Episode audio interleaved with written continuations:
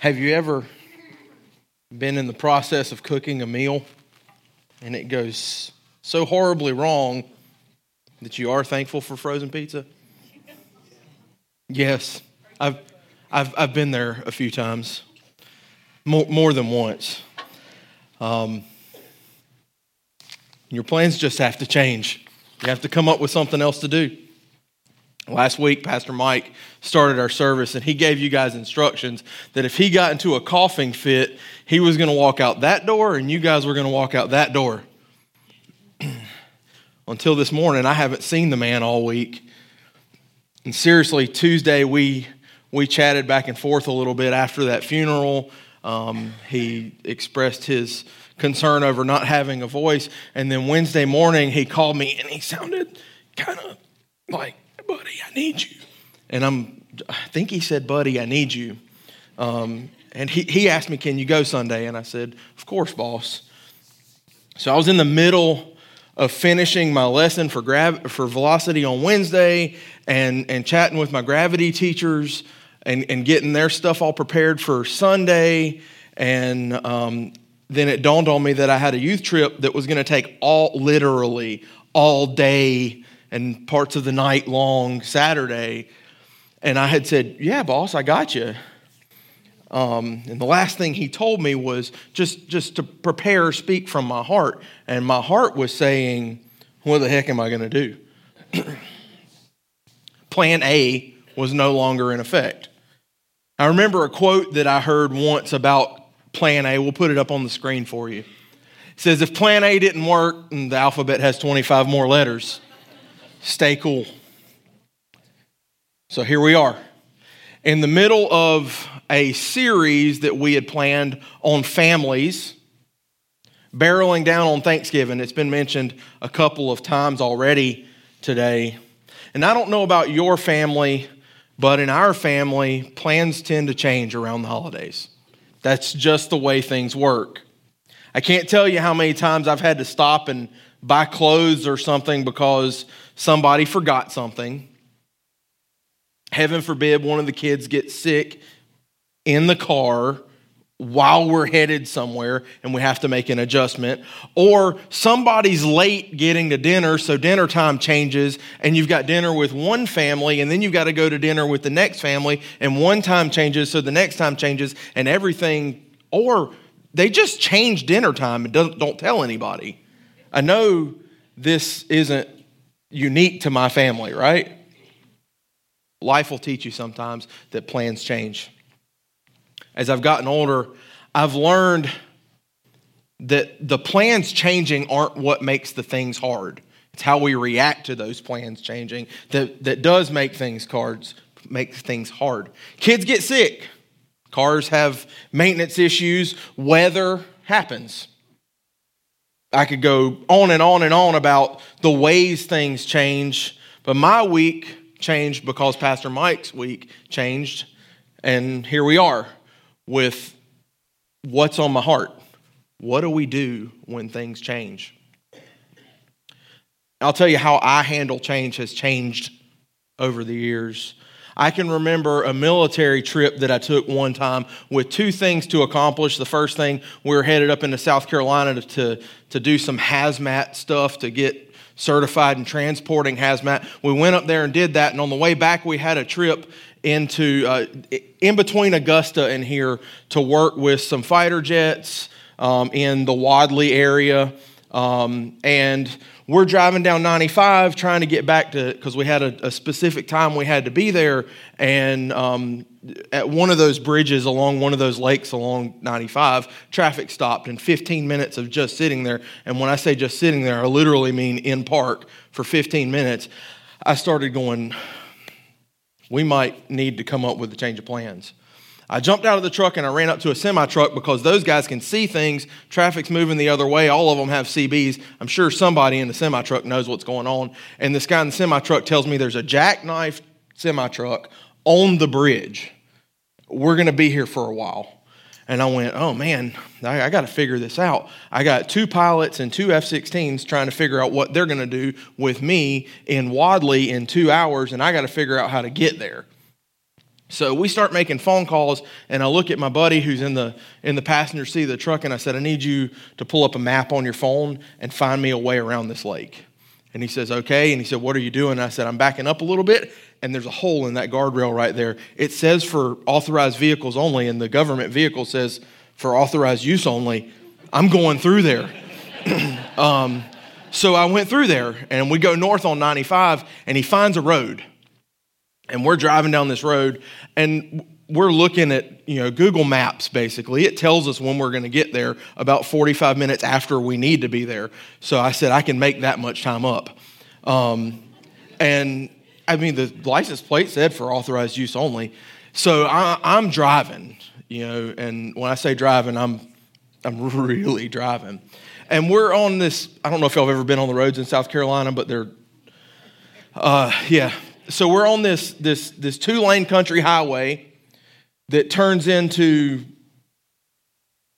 a two lane road that turns into crush and run that turns into paved washboards that turns into dirt washboards and I ain't slowed down a lick. And all of a sudden I see a wall of rain. I don't know where it came from, but it's it's coming and I hadn't lifted one bit. I got to get there. I got to be there on time. And I, am just barreling down, and, and, as the rain hits us, and I'm fumbling for headlights and windshield washer, windshield wipers, all of a sudden I see in the road in front of me the road condition changes drastically, and I can't say anything to, to my buddy and this new guy that's in the back seat. Hold on, we're going to wreck. And the truck slides and goes off in the ditch, and it, there we were fishtailing and slinging mud everywhere. Somehow I didn't hit anything. We get out of the truck, check the truck, make sure everything's okay. We look at our clock again and say we can still make it, and we take off again. And we made it. Uh, we had them, everything went fine. But the next morning, we get to work, and this new guy. New guys have this ability to not know when to shut their mouth. And my commander walks into my office and says, Hey, Sergeant Woodson, how'd everything go yesterday? And I was like, Oh, it was great, sir. And he's like, Yeah. And this new guy's sitting there in the office, Man, Sergeant Woodson really can drive. and the commander looks at him and says, What you mean? And he tells the story I just told you guys. And my commander looks at me and says, What do you know? You could have just canceled the mission and not been a dummy. I had to make things happen. That was the way I dealt with adversity. When plans changed, I was going to bulldoze through everything in my way to make it happen, come heck or high water. I was going through it. Y'all probably know some people like that. You may be that person. And that, that's, that's what we're looking at today. Is that the right way of handling things? If we were just to talk one on one, sometimes I'll tell you getting through something and getting stuff done is the right way that we need to do things, but sometimes it's not. One of my favorite characters is Paul. He was somebody not unfamiliar with change. He started our, our narrative of Paul in, in Scripture starts, he was a Pharisee. He was a persecutor of Christians. Then he had this Damascus Road experience in Acts chapter 9, and his plans changed. He preached to the Jews. In Acts chapter 13, we read about them rejecting the message that he came with. His plans changed. He became a missionary to the Gentiles. He had ministry plans that we read about all throughout the book of Acts that imprisonment changed. He was headed to Rome to deal with his imprisonment right at the end of the book of Acts, chapters 27 and 28, and he ended up shipwrecked. And again, his plans changed. So, this little brief snapshot kind of Paul's life, we see that change was actually a normal thing for him. Not changing would have been more change for Paul. He wrote about change and how to deal with changes of plans, how he was dealing with changes of plans several times in Scripture. To the Corinthians, he had planned to go to them. He, had, he wrote about this in, in, in excuse me, Second Corinthians uh, chapters 1 and 2. He wrote that he was planning on coming to them after going to, or before going to Macedonia, and then he was going to stop by again on his way back but they had plans that changed because there was conflict of some sort. We don't read in scripture exactly what that conflict was, but there was conflict of some sort, and instead of going, he changed plans. Well, let's make no bones about it. This was not Paul being non confrontational. Paul wrote a letter instead of physically going to them, and that letter, he's rather blunt. He deals with the things that he needed to deal with in that church, but he had a goal to accomplish, and he still accomplished it while maintaining a degree of peace. In this case, he consciously made a decision to change his own plans because of what was going on. And, but he didn't let that change of plans interrupt accomplishing what was needed instead of, again, personally traveling, he wrote them. We're going to turn to 1 Thessalonians. Uh, we're starting in chapter 2. If you brought your Bible this morning, that's in the New Testament after the Gospels Matthew, Mark, Luke, and John. We have Acts, Romans, 1st and 2nd Corinthians, and then a, a, a memory device that I like to use called Go Eat Popcorn Galatians, Ephesians, Philippians, Colossians, and then you have 1st and 2nd Thessalonians. So 1st Thessalonians is where we're at, chapter 2. And we're going to read about another change situation for Paul. Starting at verse 17. But, brothers and sisters, when we were orphaned by being separated, this, this word, this word orphaned, Paul uses, it emphasizes hurt, it emphasizes emotion, but it also it, it, it sets up the fact that Paul had zero control over the situation. People don't orphan themselves intentionally. That's not something people do. It, it happens. Unfortunately, it happens. Um, I was an, an older child when I became orphaned because my parents passed but it was not something I would have picked. It's, that is not a situation that, that people just pick. It's something you don't have control over. So Paul said, when we were orphaned by being separated from you for a short time, in person, not in thought, out of our intense longing, we made every effort to see you. If your plans ever changed and you made every single effort to keep them the same. I'm talking spend more money, do more things, adjust everything, make people angry, do all kinds of things to keep what you had in mind happening. I'm not saying that Paul was making people angry here, but, but I'm saying th- this is us. We will pull out all of the stops for what we want to happen to happen. Paul says, We made every effort to see you, for we wanted to come see you. Again, here's some emphasized passion that Paul had. Have you ever had that thing you wanted to do that you were really passionate about? You really wanted to do this thing. I, am I'm, I'm going to, I told y'all my story. I was going to do it. I had to do it. It didn't matter that I was going to wreck the truck and potentially hurt all of us. You, you ever been there? I'm, I'm going to push through it, whatever it is, because I, this is my plan and I'm going to make it happen. We wanted to come see you. Paul says, Certainly I, Paul, did again and again. The passion he had was real. But Satan blocked our way even when our plans are godly, even when the things we want to do, we feel like God is calling us to do, Scripture tells us to do, we live in a world where people exercise self sovereignty. We live in a world that, that sin is, is real, and even when we have the right intentions to follow God through something, the enemy has a say. There are things that happen outside of our control that prevent our plans, even the best of plans, from happening.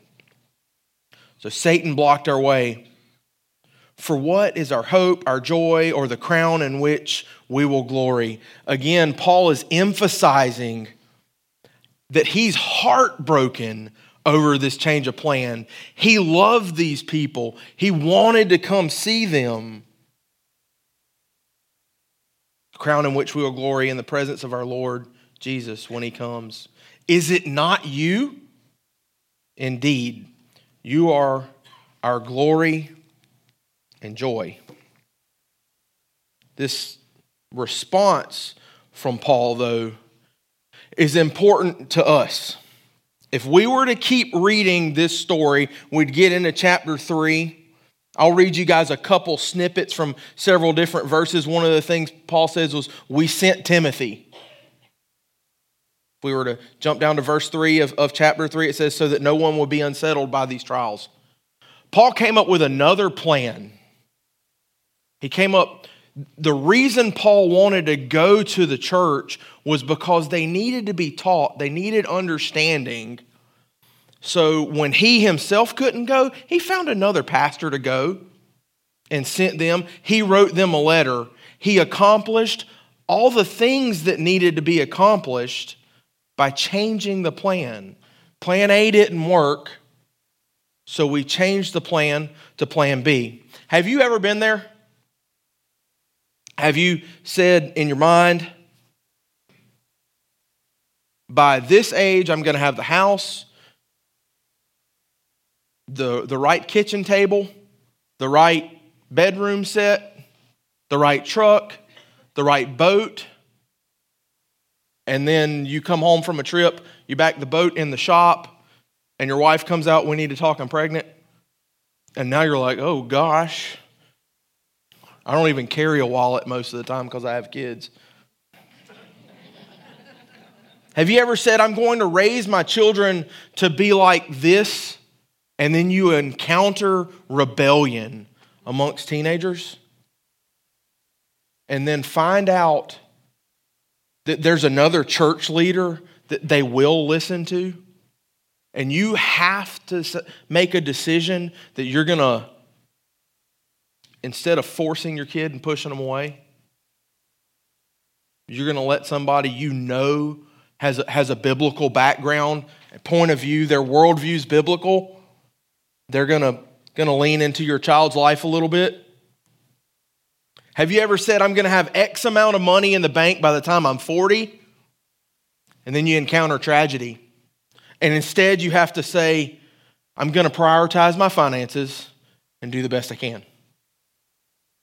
Have you ever said, I'm going to own a business, be a, a godly contributor to my community? You encounter some roadblocks and you say, I'm going to go to work for the person I work for and be the best person I can, the best godly influence in the circles that I have. Have you ever said, I'm going to adopt? You encounter a broken system that there's no way to navigate through. And you say, I'm going to love everyone around me the best I can. Look, we got one more passage I want to get through. It's Proverbs. We're going to return to chapter 16. Proverbs is basically right in the middle of your Bible in the Old Testament. This is Solomon writing wisdom, and he talks about plans from people and plans from God. He says this to humans belong the plans of the heart, these, these plans of the heart. We like to set our order. We like to set up the way things are going to go. We know how we want things to happen. But from the Lord comes the proper answer of the tongue. While we have our own plans that we set up, God has the best order. We're going to work through this and we'll see why this, this ultimately matters. We'll see why starting in the next verse.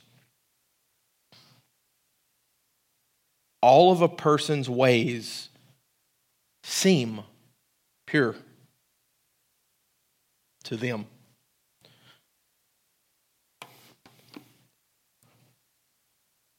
I've had, again, these plans, and I know I, I, can't be the only one in the room that we're going to do something this way or that way.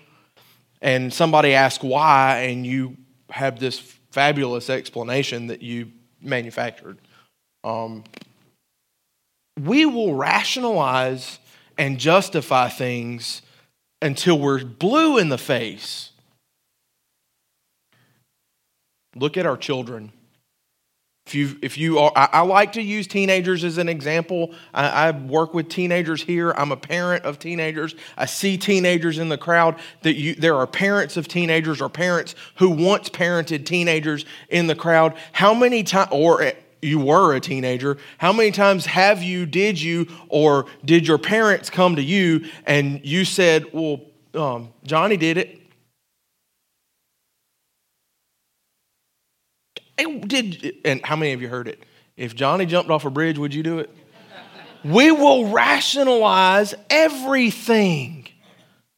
We'll justify in our own hearts what's right and what's, what's wrong, what we want to do.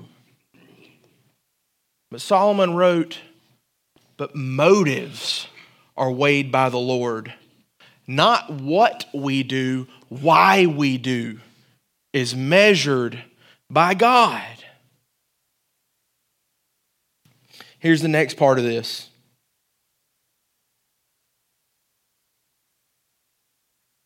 This is Solomon's wisdom. It's his advice. We, we've already set up that we know we do it. Commit to the Lord whatever you do, and he will establish your plans. This is the alternative for us. It's the alternative for human plans. If we commit to God, our plans, what we're going to do, the actions we decide we're going to take, if we commit them to God, our motives take a back seat. And our motives are what drive. I said earlier, it's not that plans change, it's how we respond to plans changing. Our motives are what drives how we respond when, when plans change. This is the formula Solomon is giving us to keep our plans safe as best we can. Paul was a missionary, an apostle. His plans to do godly things changed. It's not that your plans won't change even when you have the best plans, but how we respond to plans becomes different when we commit our plans to God. I'll tell you guys one more quick story and then I'll, I'll finish. This week I have a friend, very dear friend.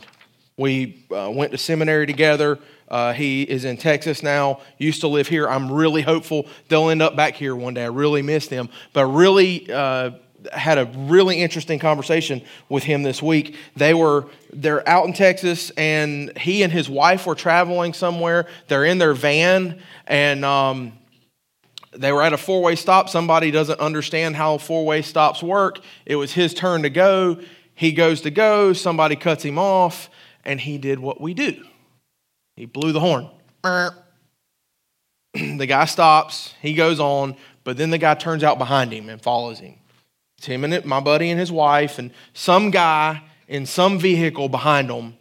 And he drives and maybe somewhat evasively uh, and, and tells his wife, hey, look, it's, it's probably time to call 911. She calls 911. They're literally on the phone with people for help. He makes a couple more turns. The guy is definitely following them. They get to a spot, and the 911 operator says, There's a police officer a half a mile behind you. You need to stop. They stop, and the guy rear ends them. And my friend jumps out of his vehicle. He's a good Southern boy and participates in some of the sports that us Southern boys participate in. And I won't say any more than that, other than he was about to be aggressive. And as he got, that was his plan. This guy had chased him in traffic and rear ended him with his wife in the vehicle. And he got out of the vehicle and he remembered, I'm a pastor. I'm a follower of Jesus. And that man has his son in his car. I'm not going to do what I thought I was going to do. Sometimes our plans need to change. The takeaway from this is that plans change. It's simple. This is a very simple message, but we're at the time of year where we grate on one another. We get tired, we travel, we move from our already busy schedules become more and more busy. Realize this plans change. Sometimes we have to make a decision for everyone's benefit because plans change. Sometimes our plans change because there's outside influences that we don't have any choice in the matter. We have no control. Sometimes our plans change because our own motives are skewed, and we need to commit our motives to the Lord. That's the best plan. When we do that and our plans do change, all we have to do is go back to that, check our motive. If it's godly, go to plan B. Father, I've said it a couple times today. We're at the time of year where we spend time with family. We, there's more people out and about. There's a lot going on. And while we're in a season of thanksgiving, we tend to let emotions and, and situations wear our skin thin, and conflict rises. Father, I pray that we keep in mind this season to keep ourselves focused on you. And when plans change, God, we seek a way to honor you. And that's all. It's in your name that we pray and ask for this help. Amen. Hey, Grace Community Church, we'll see y'all next time.